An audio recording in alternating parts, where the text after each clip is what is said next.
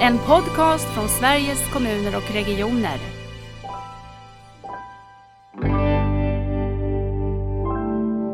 Ja, samskapandet är, jag tror att det är att man börjar nå fram till att förstå att det verkligen är kärnan i att komma till det här, det riktiga guldläget.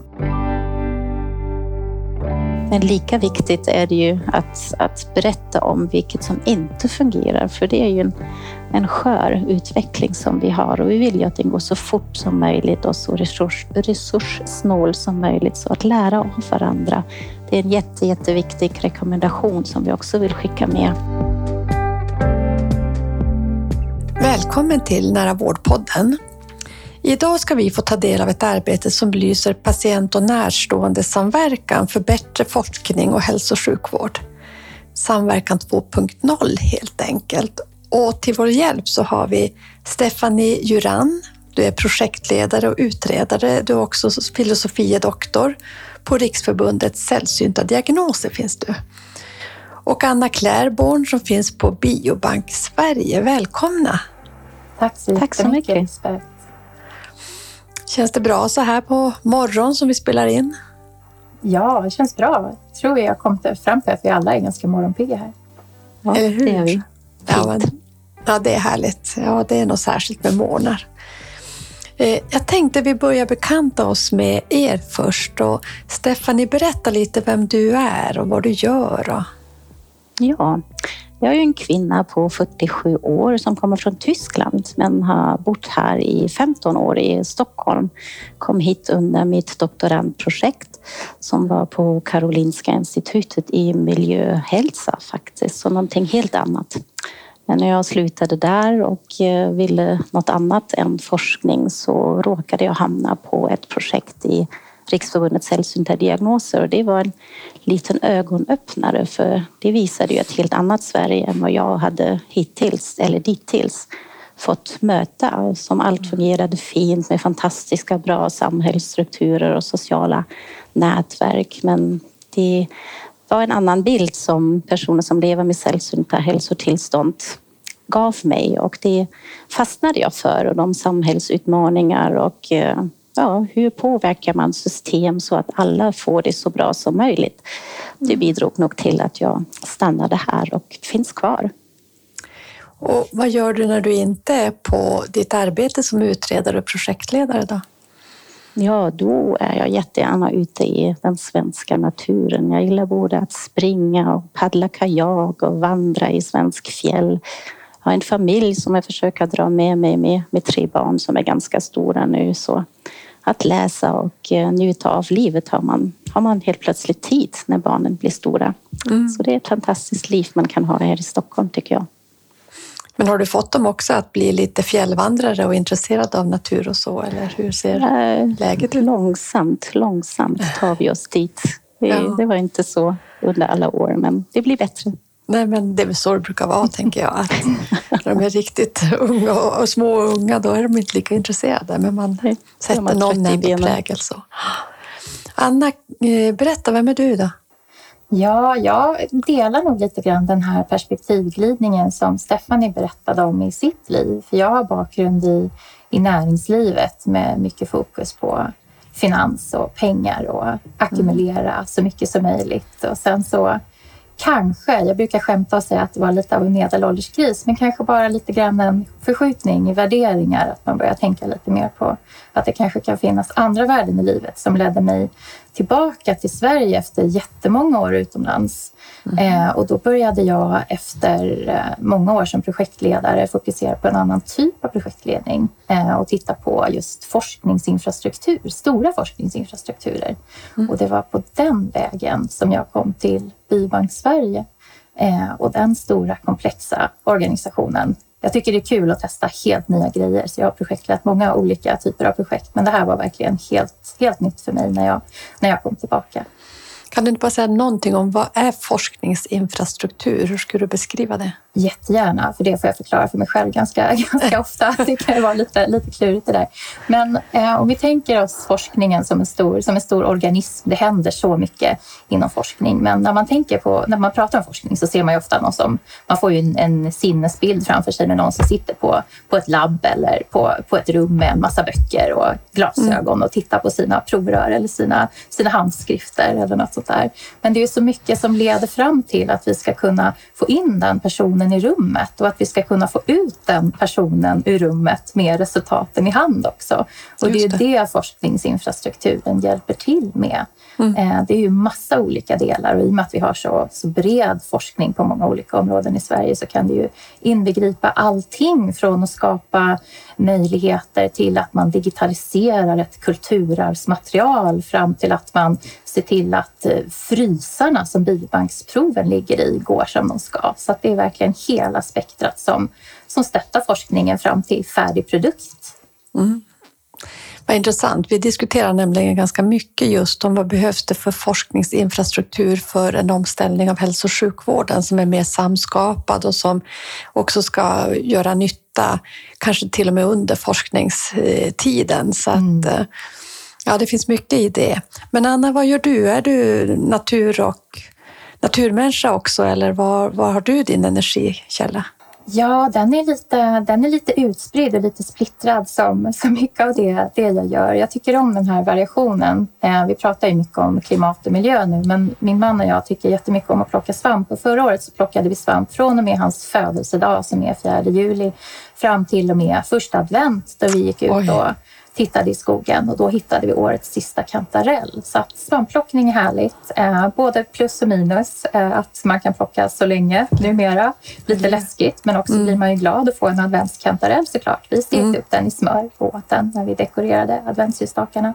Eh, men resa tycker jag också mycket om och gärna resa till saker som kultur, evenemang, eh, möten. Mm. Så det blir det en balanserad klimatproblematik där. Man vill gärna åka till någonting och samtidigt Exakt. ser man de spåren som klimatet sätter. Ja, visst är det. Man har verkligen med sig det där hela tiden i sin balansen, som du säger, det balanserande i, i det här med att kunna bidra på rätt sätt för en hållbar värld. Jag tänkte, det är intressant med era organisationer, eh, för eh, jag kanske inte skulle tänka direkt att Biobank Sverige skulle vara en sån som jobbade med samskapande.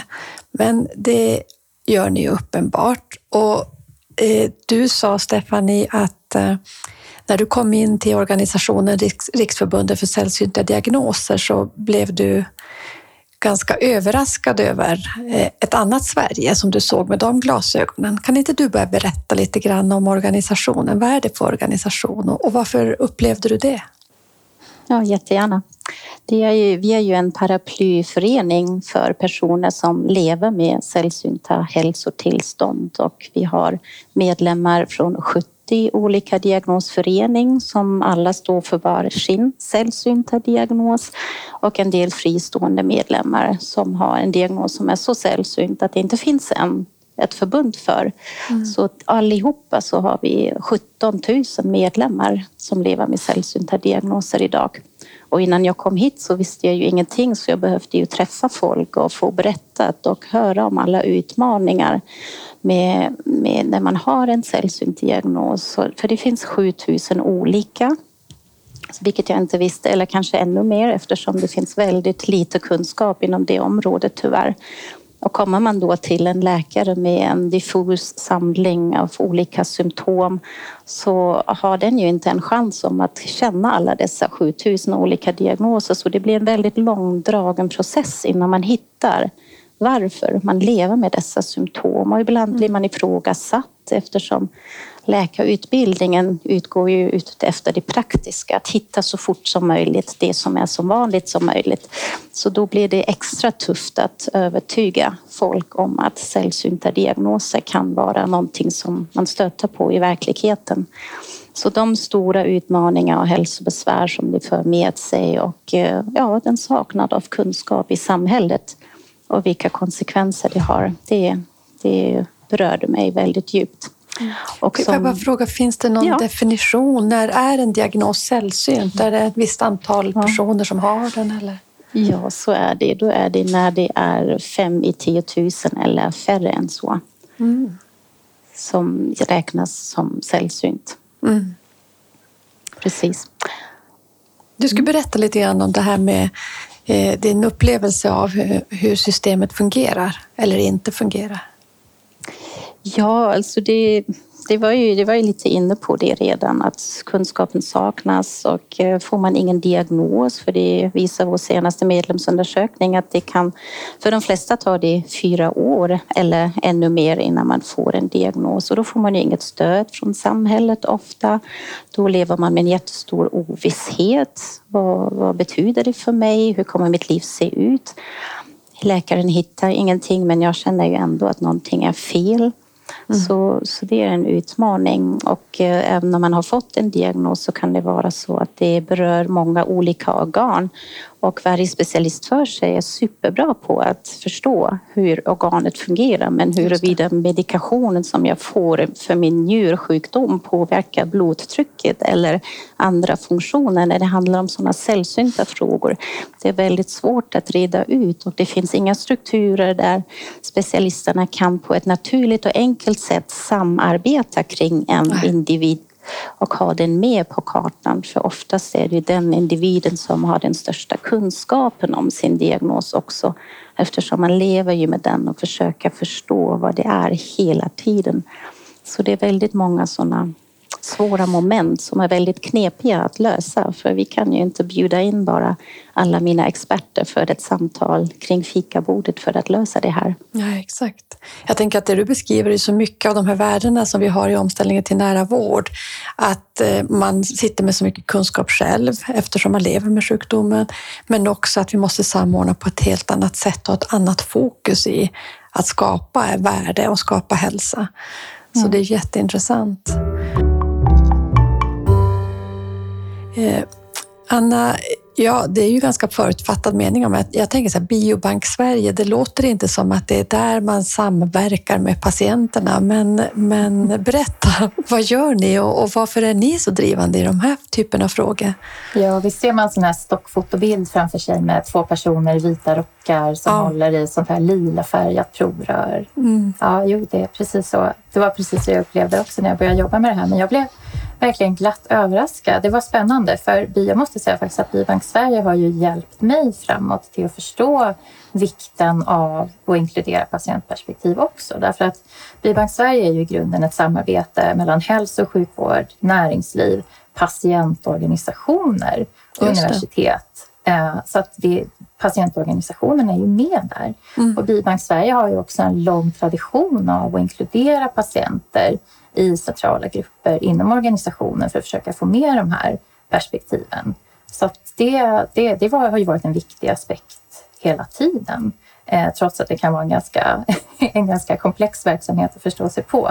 Men jag jobbar ju med den delen som är VR-finansierad. Vetenskapsrådet har ju givit en.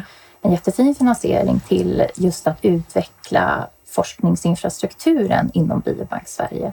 Eh, Och det är där jag sitter. Och Vetenskapsrådet är ju också en, en organisation som allt mer integrerar de här värdena och det här Mm. fokuset i sin verksamhet. De har ju massa spännande initiativ på gång där. Verkligen. Så att det känns som att väldigt mycket av det här går, går hand i hand. Men Mm. ja, nej, Biobank Sverige har faktiskt en riktigt lång tradition av, av att inkludera de här perspektiven. Sen att vi hela tiden strävar efter att försöka göra det bättre, det är ju en annan sak. Men det är inte så att det plötsligt gick upp ett ljus för oss att oj, det finns människor där ute som faktiskt levererar proven, utan inte alls så. Det är ju det är ändå väldigt, väldigt patientnära och väldigt eh, forskningsdeltagarnära, den här Mm. biobanksverksamheten. Eh, vilka patientorganisationer kan du dem så här i huvudet som är med i Biobank Sverige? Eller? Eh, Det är inte riktigt så det funkar, utan det har snarare varit så att det har varit en representation från personer som är intresserade av biobankning kan man Just säga. det. Men vi har haft eh, representation bland annat från, från Stefanis organisation. Vår, vår förra representant i beredningsgruppen kom från, från Sällsynt om jag inte minns fel. Det här var lite, lite före min tid. Så att, eh, ja, jag har ju jobbat med det här sedan 2018 bara. Just det. Skulle du säga att när man nu tänker på framtidens forskningsinfrastruktur, när du kan de frågorna så väl, att det också kommer att ha ett mer inkluder, patientinkluderande eh, spår i sig eller del i sig? Eller, ja. Nästan dumt att ha del, för det är någonting som borde finnas i hela infrastrukturtänket, tänker jag. Till hundra procent. Jag menar, när vi har ja. jobbat med den här rapporten som vi ska prata om lite längre fram, eh, mm. jag och Stephanie och resten av personerna i vår arbetsgrupp, så har vi ju verkligen haft en möjlighet att fördjupa oss i forskningen på det här området och se tendenserna, eller trendenserna som man brukar säga ibland. Mm.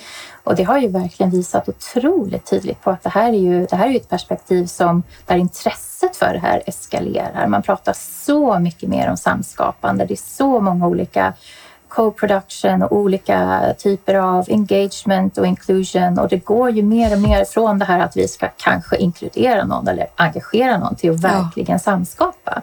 Så att det skulle jag nog säga att det verkligen är väldigt tydligt att vi är på väg, att vi är på mm. väg ditåt. Och det är också spännande att, att, som du säger, VR också finansierar forskningsinfrastruktur och de här delarna finns med i det arbetet. Det är ju jätteviktigt. Ja, det är jätte, jätteviktigt och det är också någonting som vi märkte i eh, arbetet med rapporten eh, att eh, det, det, det, var någonting som man verkligen lyfte fram som grundläggande för att man ska lyckas med de här frågorna. Det är att forskningsfinansiärerna går in och tar ett ansvar för det här. För annars är det oerhört svårt att, att komma vidare med den typen av frågor och det tycker jag att vi verkligen börjar, börjar närma oss i Sverige, vilket är jätteroligt att se. Mm. Ja, det låter fantastiskt bra. Eh, jag tänker berätta lite grann om arbetet i, i gruppen Samverkan 2.0 som ni kallar den. Vem vill börja? Stefanie? Ska jag, ska jag börja? Ja, jättegärna. Det var ju ett, ett typexempel av hur eh, samverkan borde ske, tycker tyck jag, kom vi ju fram till tillsammans efter vi nu har jobbat med varandra i nästan två år. För det började ju med ett initiativ från de, de tre aktörerna Biobank, RTMP 2030 och Genomic Medicine Sweden att de ville öka sin samverkan med patientvärlden och bjöd då in oss representanter från Hjärntumörförening, Nätverket mot cancer, Forum spetspatienter och oss från Riksförbundet och i början så blev det ganska tydligt att vi famlade allihopa lite. Ja, men hur ska det se ut och vart vill vi egentligen? Och det var egentligen den bästa början jag kan tänka mig för mm. ett samverkan som verkligen ligger på ögonhöjd. Där alla kan komma med sina tankar och föreställningar och så hittade vi fram till en väg som vi alla tyckte var bra att gå just där vi var då när det begav sig. Och vi hittade utmaningar tillsammans. Vi fördelade uppgifter efter vad vi var bra på kan man väl säga.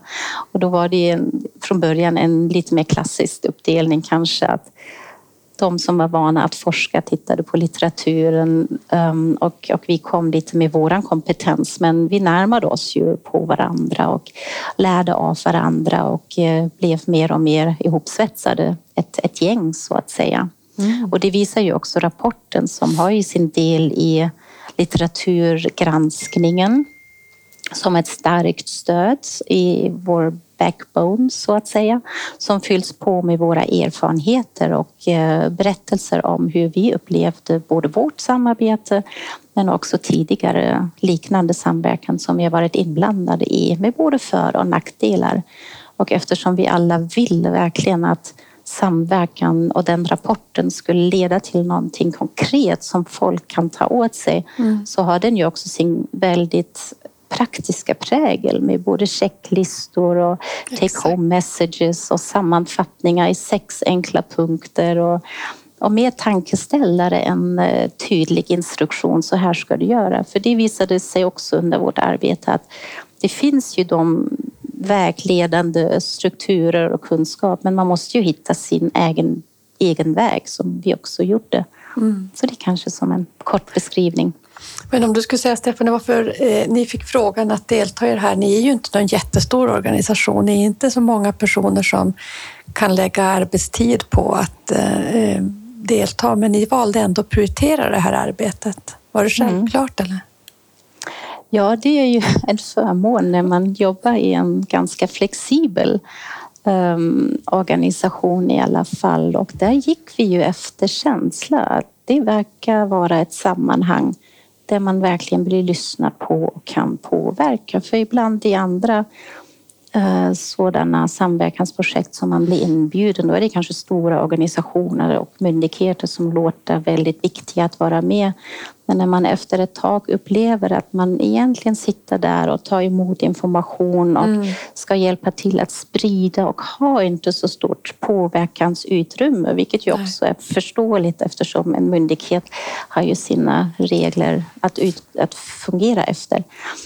Ehm, då är det ju en helt annan förutsättning och ett annat sammanhang. Och här kände jag ganska tidigt att det är ett fantastiskt gäng som verkligen vill göra bra saker tillsammans. Och, och då fick jag möjlighet från min organisation att fortsätta med det och jag är jätteglad att, att vi kunde göra så. Mm. Anna, varför tog ni initiativ? Bland annat, för ni var ju en av initiativtagarna. Ja, det var ju den här upprinnelsen som jag hintade om lite tidigare. Just det här att vi har en tradition av det här, men vi kände att vi kunde göra ett ännu bättre jobb. Eh, och sen så var det ju jätteroligt för att eh, eh någonting som jag har sett i rapporten är att det kan ju finnas en hel del motstånd från forskare i fråga om det här. Man, man upplever ofta stora utmaningar med det här. Man är orolig att det ska bli merarbete eller att det ska skapa obalans i, jag menar, de, i de strukturer man har byggt upp. Eh, men våra forskare som vi samarbetar med inom Bibank Sverige som, som rådger oss, de, de ville prioritera det här särskilt och lyfte det här som en särskilt prioriterad aktivitet för oss. Så att det var ju jätte, jätteroligt att även få, få, det, få det med oss. Mm. Eh, så att vi hade väldigt starkt stöd även på, även på den nivån. Eh, så att det, var, det var väldigt lätt att komma igång skulle jag säga. Eh, och sen så hade vi också turen att få finansiering för det här pilotprojektet med stöd av Bybank Sveriges styrgrupp så att vi körde igång med ett pilotprojekt under 2021. Men som, som alla som lyssnar förstår så var det här en jättekonstig period att samarbeta med en ny ja, grupp med. För under 2020 så hade vi flera digitala möten tillsammans. Det var ju nödvändigtvis digitala möten då när vi helt förutsättningslöst och ofinansierat diskuterade de här frågorna i den här gruppen som var lite större från början men som tunnades ut lite efter, efter över tid då när vi hade kommit fram till hur vi ville arbeta framåt. Och eh, jag tror just att de här förutsättningslösa diskussionerna där vi bara kände lite grann på varandra verkligen var någonting som la grunden till att vi kunde enas om att formulera det här pilotprojektet sen inför, inför 2021. Så att man måste vara man måste vara medveten om att de här sakerna behöver få ta tid. Men det måste kanske inte alltid vara så fruktansvärt uppstyrt och allvarligt från början, utan man får arbeta efter sina förutsättningar. Och i det här fallet så var det kanske åtta personer och ett Zoom-möte som var förutsättningarna som vi hade. Just. Jag tänker att det är nog, när jag lyssnar på, det, eller på er, det svåra att våga starta någonting som egentligen inte, där man har satt den här fasta strukturen. För vi känner, det är ju ändå någon typ av håll, att hålla sig i någon struktur. Nu ska vi göra det här och sen tar vi det här steget. Och, utan verkligen gå in och säga, kan vi göra det här tillsammans? Vi vet inte riktigt hur det ska utformas. Det är ju lite modigt och det kräver ju också eh, vad ska jag säga, möjlighet att kunna säga att ja, men det här får ta den tiden det tar, för vi tror att i slutändan så blir det bättre resultat. Mm. Nej, det var jätteläskigt, särskilt för mig som projektledare som vill ha planerat allting helst fyra år i förväg. Det var, det var, det var, inte, det var inte lätt kan jag säga. Jag kanske har varit den lite tjatiga personen ibland som säger att men nu måste vi, nu måste vi ha en agenda för det här mötet. Vi kan inte bara... Men nej, nej, det har fungerat så, så bra och just det här otroliga engagemanget från alla håll och om någon har en lite, lite trött dag så driver alla de andra. Så att vi, vi har verkligen svetsats ihop som grupp på ett sätt som när vi väl fick träffa varandra andra. Gud, när var det Stephanie? Var det i våras vi fick träffas ja. till slut? Ja, det var i våras vi fick ses till slut efter allt detta. Då var ju rapporten klar. Ja. Eh, då fick vi sätta oss i ett rum tillsammans. Då blev det ju verkligen kramkalas såklart. Men det var, det var bara så himla roligt att få, få, få ses tillsammans. Men det, ja, det kändes ju som att vi redan kände varandra så väl. Ja, det är intressant. Det är ju ett annat spår, men det är intressant att fundera vad det digitala, det möjliggör ju att man kanske kan mötas lite lättare och lite mm. tar, än att uh, träffas. Men man känner ju när man träffas nu efter pandemin är över vad det också gör för skillnad i grupper. Så att, mm. ja, där ska man behöva få studerat också. Jag tänker, ni pratar om en, en härlig grupp. Det kanske är intressant att nämna vilka personer, för ni har sagt vilka organisationer, men vilka personer var det i den här gruppen? Är det viktigt att ha med? Det tror jag är jätteviktigt att ha med, absolut. Eh, vill, du, vill du gå igenom listan, Stephanie? Det kan jag göra.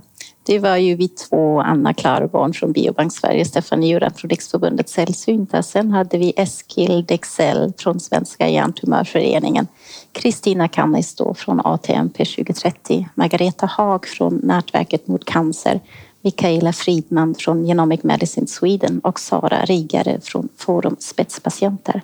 Mm, vilket gäng! Ja, eller hur? fantastiskt gäng, verkligen. Just det här att vi har så olika kompetenser och bakgrund har ju också såklart bidragit till det här. Men, men det, är, det är jätteviktigt att betona att vi som, vi som arbetsgrupp här, eller kärnteamet som vi kallade oss för under den här arbetsfasen, eh, vi är ju inte på något sätt representativa för alla alls. Vi har ofta fått frågan, men varför valde ni just de här patientorganisationerna att samarbeta med? Vi gjorde inget val, utan det här var ju bara en öppen inbjudan som, som vissa valde att nappa på. Mm. Och sen också så var det ju också att det här är personer som också har en historia av att arbeta med våra organisationer och det underlättar ju ganska mycket om man inte behöver Eh, gå igenom från början exakt vad gör Genomic Medicine Sweden och vad, hur har de arbetat tidigare och vad, vad är en biobank egentligen? Så att det var ju också individer med en förförståelse för de här organisationerna. Och vi var ju också organisationer som hade en förförståelse för hur man samverkar med patienter och närstående och samhället i stort. Så att det, vi, vi behövde ha någon slags gemensam plattform att stå på. Det tror jag var, var den. Mm. Och sen såklart en vilja att jobba med förändringsarbete. Jag tycker ändå det var intressant det du sa att det var en öppen inbjudan. För jag tror att, och jag möter ganska mycket, kanske inte just i forskningen, men i hälso och sjukvården, där man också vill samskapa på ett helt annat sätt eh, utvecklingen av vården. Både mötet med patienten, men utvecklingen av vården. Men man känner att man famlar lite. Hur ska vi fånga de som vill vara med? Hur får vi tag i de som vill vara med i ett samskapande arbete för att utveckla hälso och sjukvård? Och då säger du att ni kunde gå ut med en öppen inbjudan? Ja, så. öppen inbjudan bland till de organisationer som vi, som vi har en vana av att samarbeta med. Precis. Men vi visste ju inte vem som skulle vara med i gruppen eller om de skulle Nej. tipsa oss om någon annan och så där. Så det var ju väldigt förutsättningslöst från början. Vi gick ju inte ut och sa här är en profil, det här är de vi vill samarbeta med. Inte alls så, utan Nej. det var är ni intresserade av, av en dialog om det här? Just det. Och sen blev den här dialogen till ett projekt vad var syftet med det här projektet som sedan har blivit en rapport? Eh, frågan vi bestämde oss för under de här diskussionerna vi hade under 2020 var att komma fram till vad är det egentligen vi vill uppnå med ett samarbete och hur når vi dit på bästa sätt? Mm. Och det formulerade vi då i den här eh, planen för pilotprojektet. Eh, och ja, vi har, vi har ju arbetat efter en hel del väldigt uppstyrda teman, men, men i slutändan så är det just det här, vad är det vi vill vad är det vi vill komma fram till? Vilken förändring är det vi vill uppnå? Hur når vi dit? Som har, som har väglett oss allra mest skulle jag säga. Det har varit vår, vår röda tråd. Eh, men i den här projektplanen så behövde vi också ta fram konkreta aktiviteter och den, det mest konkreta resultatet var ju att ta fram den här rapporten som hade syftet att vara vägledande för oss inom våra organisationer. Men vi ville ju också att den skulle vara tillgänglig för andra så att vi inte bara gjorde någonting internt utan att det också skulle vara någonting som fler kunde använda sig av nu när vi ändå skulle lägga ett år på att ta fram den här. Mm.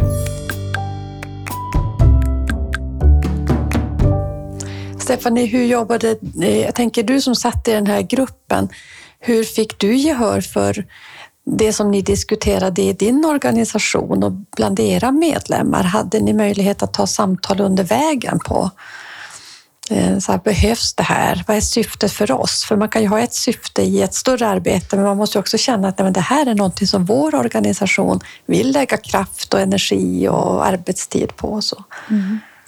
Så för oss som organisation är det ju ett väldigt viktigt arbete eftersom det sätter också fingret, tycker jag, på en utmaning som vi har framför oss när vi verkligen vill nå framåt mot den här verkligen samskapande som vi har upplevt där. Eftersom jag kom ju från den lyxiga situationen att jag jobbar heltid med mm. det här. Mm. Så jag hade ju möjlighet att lägga min arbetstid på de möten som ibland var två, tre timmar en tisdag eftermiddag som inga av våra medlemmar hade kunnat vara med. Nej. Men vi ser ju att efterfrågan till samverkan, som du också nämnde Lisbeth, att, att fler och fler organisationer vill bjuda in till medverkan med patientföreningar, med samhället. Men hur ska vi lösa det här? De flesta jobbar ju på dagtid när vi vill samskapa med dem. Så, så jag såg det som, och vi såg det som en väldigt viktig byggsten i att skapa uppmärksamhet kring dessa utmaningar och också förlyfta problematiken eftersom vi tror att vi behöver en förändring i hur vi finansierar dessa samverkan och hur vi bygger strukturer för det. Mm. För vi, när man bara bjuder in någon i någon timme här och där under året för att lyssna in några timmar och sen får kompensation för bortfallen arbetstid. Det, det blir inte samma kvalitet och samma möjlighet att samverka som, som vi gjorde här nu. Så, så, för oss var det en väldigt stor drivkraft, den möjligheten att visa upp det mm. och driva på den, den, den talan för förändring inom området. Just det. Vi, och vi kommer sen också, tänkte jag, när vi har pratat ett tag till kring vad ni faktiskt kom fram till, för den har också blivit väldigt konkret i rapport. Men vi, jag tycker vi behöver stanna till kring vad är det ni gjorde när ni jobbade med den här rapporten? Vad, vad, hur, vad hur kom ni fram till... Ja, vad gjorde ni inte, kanske jag ska fråga. Ja, alltså det är viktigt att betona att den här rapporten den är inte ett vetenskapligt arbete. Vi har använt oss av vissa vetenskapliga metoder, förhållningssätt i våra litteratursökningar till exempel. Där har vi jobbat systematiskt. Men vårt syfte var ju, precis som jag sa, att göra någonting som är tillgängligt och användbart. Och jag är mm. jätteglad att du säger att den är konkret, du som har mm. läst den från mm. ett utifrån perspektiv. Det gör mm. mig jätteglad, för det innebär ju också att den är, att den är tillgänglig och att den är användbar. Men eh, vi, vi, vi, vi, gick, vi gjorde ju en, en eh, en sån här litteraturutsökning med hjälp av eh, en fantastisk eh, forskningsbibliotekarie på KI som heter Savina Gilsund. Jag vill ge henne en shout-out här för hon är fantastisk. Ja. Hon har hjälpt oss då med de här söksträngarna eh, för att plocka fram materialet. Men det är ju ett överväldigande stort material. Vi visste ju det redan från början eftersom alla i den här gruppen kan det här området. Men det är ju så, så mycket. Men även efter den här utsökningen och en kraftig reduktion av materialet så hade vi 8000 abstracts eh, att gå igenom. Så vi har gått igenom 8000 abstracts och sorterat ut. Ja, det, det är ett stort jobb. Jag blev verkligen. faktiskt förvånad. Jag visste inte att det var... Ni säger att ni visste att det är ett väldigt stort material som finns kring de här frågorna, men jag tycker nog att eh, lite mer som lekman, det visste jag inte.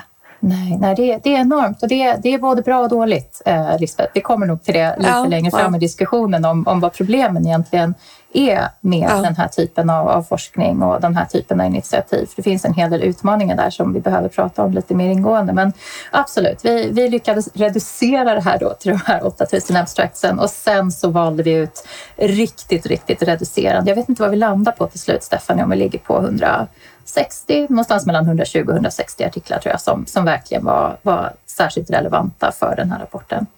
Ehm, men ja, det, det var ett stort jobb. Så det var väl den stora kärnan i arbetet. Men när vi väl hade gjort det här, då hade vi en sån otroligt bra överblick över de här tendenserna, över de röda trådarna, över de ständigt återkommande utmaningarna. Att eh, det, ja, det kändes som att vi levde och andades det här ganska, ganska stor utsträckning i vårt arbete. Men att extrahera det här sen ur våra hjärnor och ur den här litteraturdatabasen och ner på pappret, det är ju såklart alltid den största den största utmaningen. Och därför försökte vi konkretisera så mycket som möjligt. Så i rapporten så har vi sex tydliga rekommendationer som är övergripande riktlinjer som alla ska kunna följa i den här typen av samverkansinitiativ för att försöka bidra till så goda resultat som möjligt. Och sen så har vi också eh, plockat ut lite bilagor, bland annat en med definitioner och begrepp, för det var ju ett Mm. jättestort, eh, en jättestor utmaning i och med att vi inte har alla termer på svenska, rapporten är på svenska. Eh, många begrepp är snarlika och används olika av olika personer som det alltid är med den här typen av, av begrepp. Men eh, en sån bilaga har vi för att försöka hjälpa oss själva och de som läser rapporten. Och sen så har vi också bilagor med en del sammanställda arbeten som kanske är särskilt lätta att, att ta till sig och få en överblick över området och så där. Så att det är lite, lite olika matnyttiga bilagor också. Mm. Kan du säga något om begreppet samskapa? Eh, Är det ett relevant begrepp? Och, Det är ett otroligt relevant begrepp Ja. skulle jag säga. För det är verkligen det som, som får allt större plats och som visas vara allt mer relevant, som visar sig ha de bästa resultaten, som leder till bäst balanserad samverkan, som leder till Ja, det, det, som, det som vi är ute efter. Jag tror Stefan vi skrattar lite nu för nu börjar jag gå in i det här entusiastiska läget som jag kommer in i ibland för jag blir så peppad. Superlativ. Ja, precis. Nej, men det är verkligen... Det, det, det, ja, samskapandet är... Jag tror att det är att man börjar nå fram till att förstå att det verkligen är kärnan i att komma till det här, det riktiga guldläget. mm. Vad är guldläget, Stephanie? Oj, oj, oj.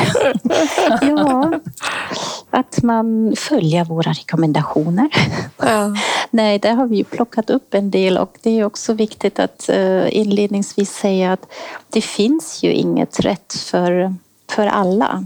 Utan vi var ju som, som vi var inne på ett väldigt speciellt gäng med starka viljor och en stark bakgrund allihopa som kunde mötas på ögonhöjd på, på det sättet som vi gjorde. Men i, i rapporten försökte vi ju lyfta de, de utmaningar som man i alla fall ska tänka på när man när man vill komma åt i det guldläget och då är det ju de där sex rekommendationer. Jag vet inte, det är kanske är dags att nämna dem och inte bara prata runt dem. Nej, vi är nyfikna nu som lyssnar. Ja, det är viktigt att ha tydliga syften och mål för sig och gärna också följa upp det som man bestämmer tillsammans. Att börja där. Att vara medveten om att det alltid finns en maktobalans. Och den kan vi inte bli av med, men det måste vi prata om och vara tydliga med så alla är med på samma bana. Det är viktigt att bygga ett förtroende. Och för detta måste man kommunicera om det som görs och vara öppen och ta sig tid. För det tog ju tid att lära känna varandra även för oss. Några månader skulle jag säga lätt. Och man måste ha för sig vilka, ja, om man vill ha representativitet i sin grupp och hur man får den. För det var vi inte heller. Vi var ju välutbildade medelklass, medelålders personer från storstäder allihopa. Det är ju inte som samhället är uppbyggt. Men det måste man också vara medvetna om Mm, och fundera på att vilja nå ut till alla. Det är ju en demokratifråga. Då måste jag ta helt andra insatser och det blir ännu mera jobb, höll jag på att säga. Mm.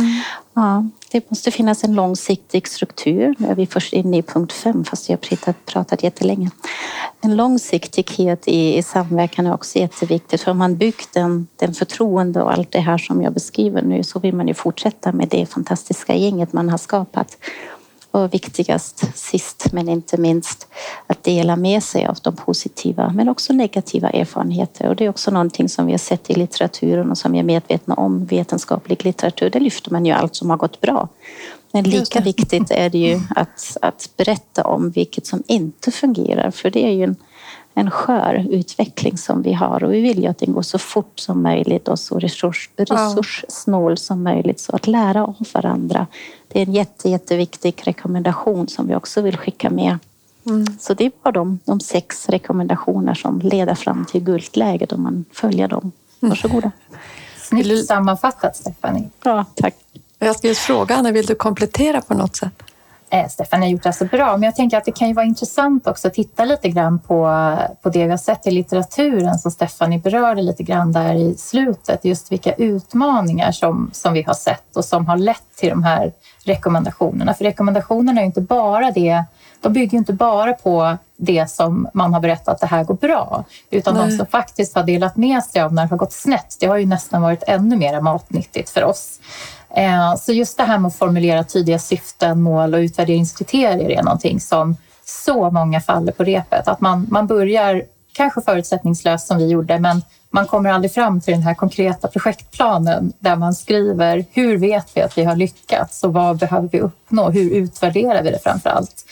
Eh, och det har ju med egentligen den här femte rekommendationen att göra också, som handlar om att bygga upp långsiktiga strukturer. För det här, den här typen av initiativ med samverkan eller även samskapande, tråkigt nog i vissa fall, men, men allting där man inkluderar patienter och närstående är ju ofta projektfinansierat. Man får en mm. liten skärva medel och så ska den räcka en viss tid och sen så har man inte tänkt sig någonting längre. Nej. Den är ju svår. Mm. Eh, så det, det, där är ju någonting som man verkligen behöver tänka på redan från början. Att hur, hur vill vi ta oss vidare sen? Mm. Eh, och ja, den, den, den är en stor utmaning. Och sen mm. också det här med maktobalansen, att man behöver konfrontera den.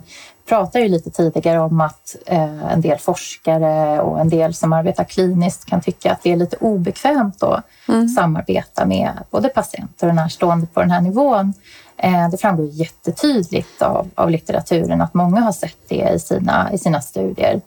Mm, men hur, hur får man det mindre obekvämt och hur gör man det här till en win-win situation? Mm. Eh, och hur får man upp de här frågorna på bordet? Det, det är det den rekommendationen handlar om.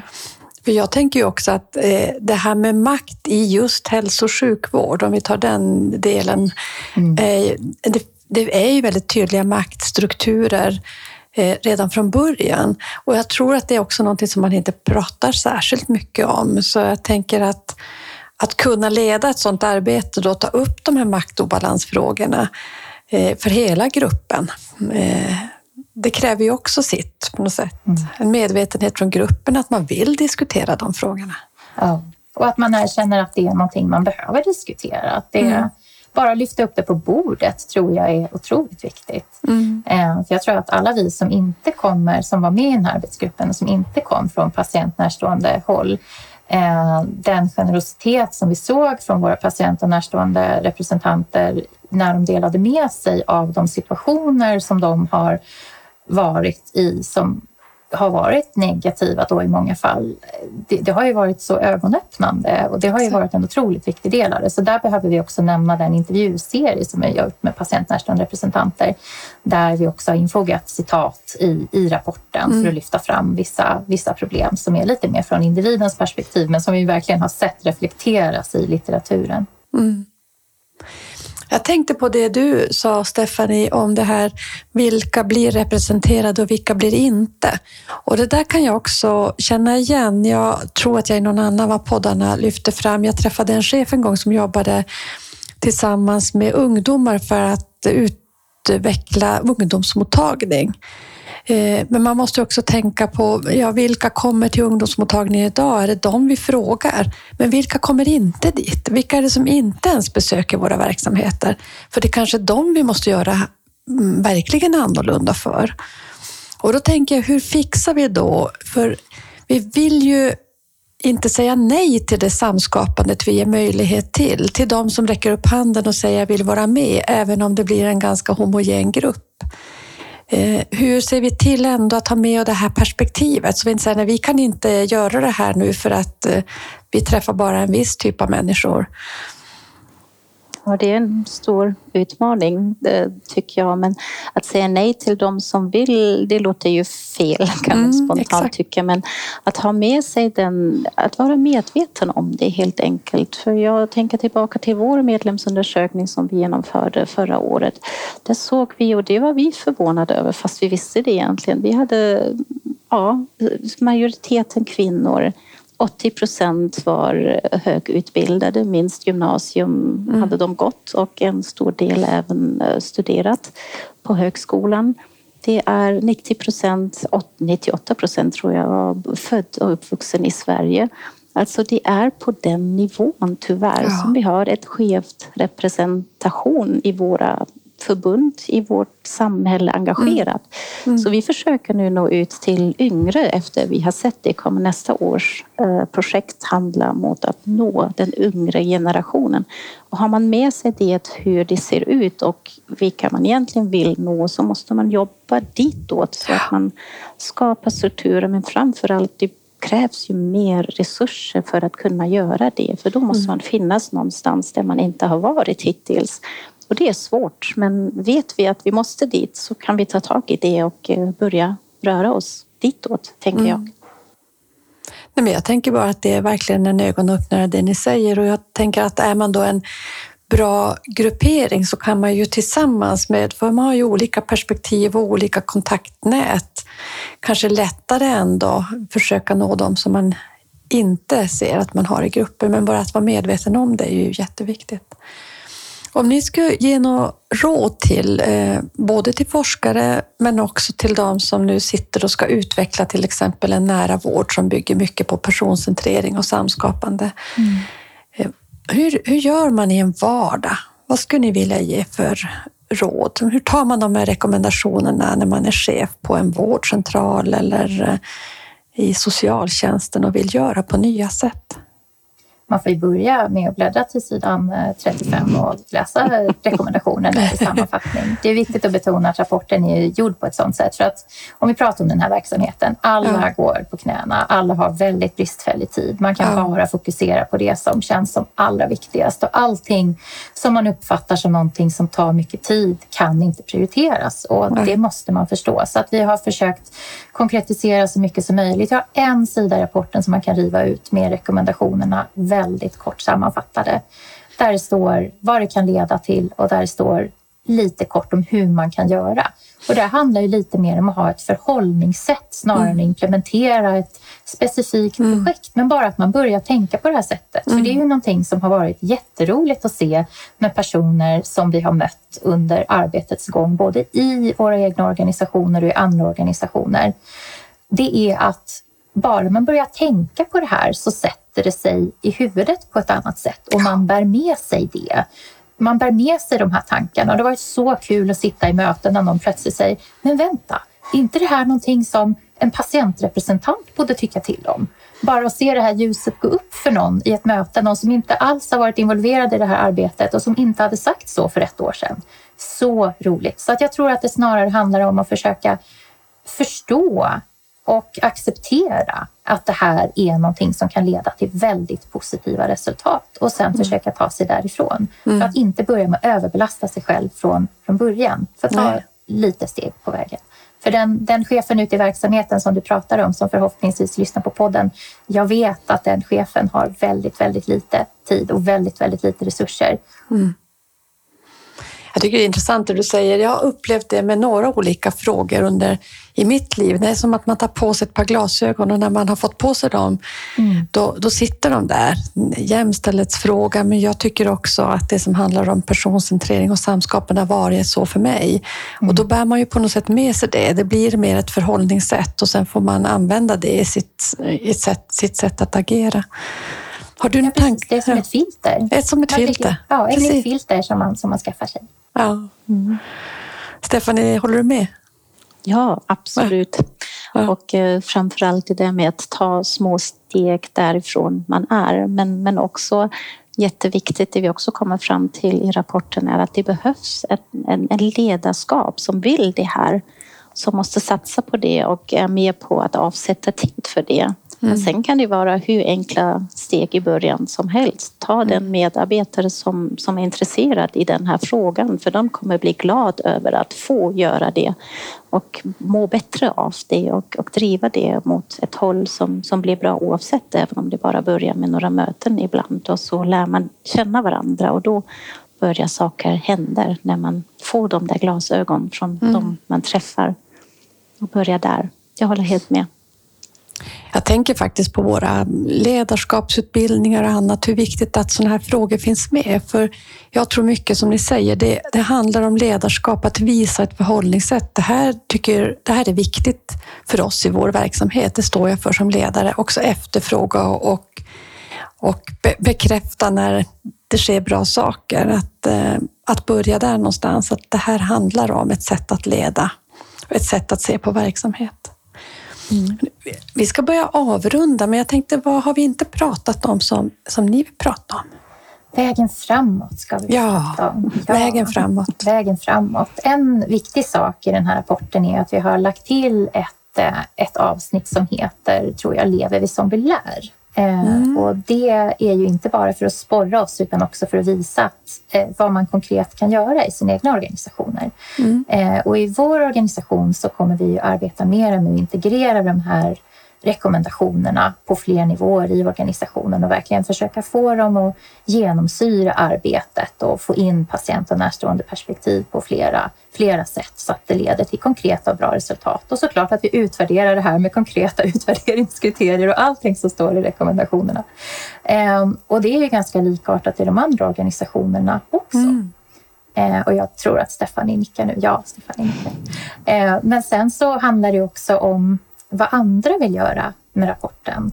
Och den är ju lite klurigare, för för oss är ju det utåtriktade arbetet nu egentligen avslutat. Mm. Eh, så vi vill ju jättegärna att så många som möjligt läser den här rapporten. Jag tror ni kommer göra den tillgänglig och nedladdningsbar också. Ja, precis. Det Så tänker jag att den ska vi- finnas på Nära Vårds webbplats på SKR.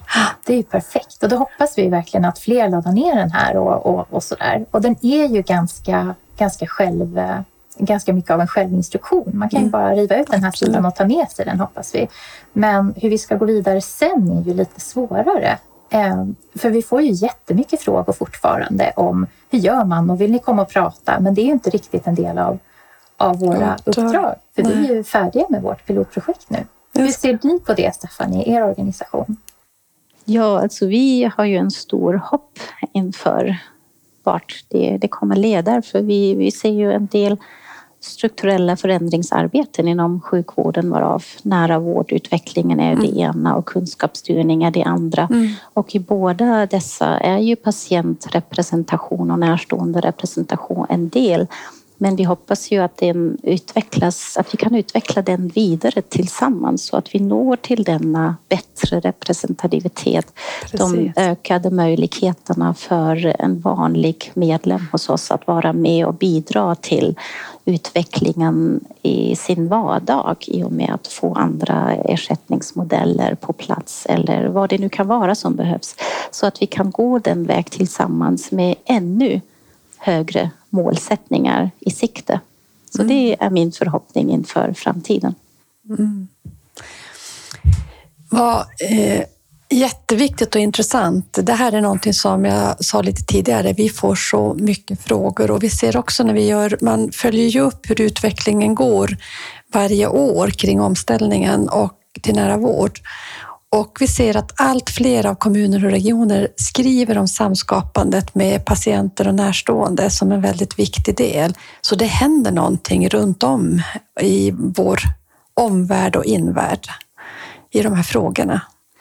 Eh, och det är jättebra att ni har varit med i podden. Det hjälper ju också till att höra röster och erfarenheter från er. Jag skulle vilja avsluta med att fråga den här frågan om vad nära är för er. Anna, vad är nära för dig? Vad är nära för mig? Nära är någonting som... Eh, så det, det jag tycker är intressant med just begreppet nära är att man måste försöka se det som både positivt och negativt. För att om det är väldigt nära så blir man lätt lite hemmablind. Så att då behöver man andra perspektiv för att förstå det som ligger nära. För annars, när det är så nära näsan att man inte ser alla sidor av det, då man kommer liksom inte riktigt runt det och ser alla vinklar. Så att jag tror att nära är ett tveeggat svärd. Man förstår mycket om det, man är insatt i det, men man måste nog öppna för lite andra perspektiv på det. Och därför tror jag att just i den nära vården så är samskapandet och de breda perspektiven så himla viktigt. Intressant, tack. Stephanie, hur tänker du kring nära? Ja, jag har ju tänkt kring nära vård eh, utifrån våra medlemmars perspektiv Ja. och då, då blir det ju så att, att vården är nära mig och mina behov och ser vem jag är, vad jag behöver och hjälper mig att tillsammans lösa dem på enkla, lättillgängliga sätt nära mig. Det är väl det, den bilden jag har när jag hör nära i nära vård. Ja, det var eh, också väldigt fint beskrivet. Stort tack för att ni var med och inspirerade oss om hur man kan ta samskapandet till nivån 2.0. Tack så jättemycket. Tack Lisbeth. Tack själv. Det var jättekul att vara med och hoppas verkligen att många läser rapporten nu. Absolut, vi rekommenderar den. Det ska ni göra. Hej då! Hej då!